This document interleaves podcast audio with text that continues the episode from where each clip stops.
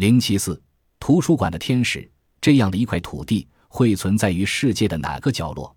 而且又于什么时候消失于世人面前？如果真的消失，实在想不出任何其他解释的话，是如何消失？为何消失？在什么情况下消失？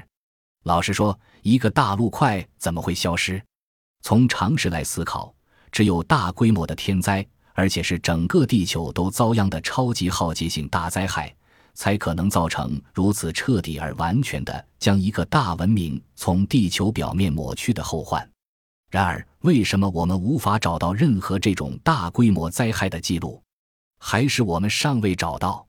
继续研究的过程中，我开始翻阅有关火灾、洪水、地震、冰灾等相关的神话，如同我在本书第四部中所提到的。世界上有太多的神话都提到了因地质、气候等影响而引发的大灾害，灾情可能都波及相当广的地区。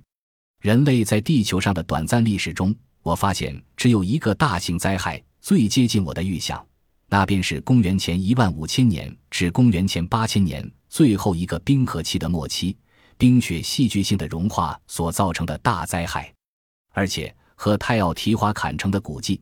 金字塔建筑所显示的一样，许多相关神话似乎都暗藏着科学资讯，而成为传达某种暗号的科学资讯的工具。而这部也正是我心中所推想的上帝指纹的一部分。我当时虽然还不了解，但早已感觉到，冰河中期的混乱和古文明的传承与消逝之间有非常强烈的关系。正在这时候，图书馆天使 （Library Angels） 翩然出现。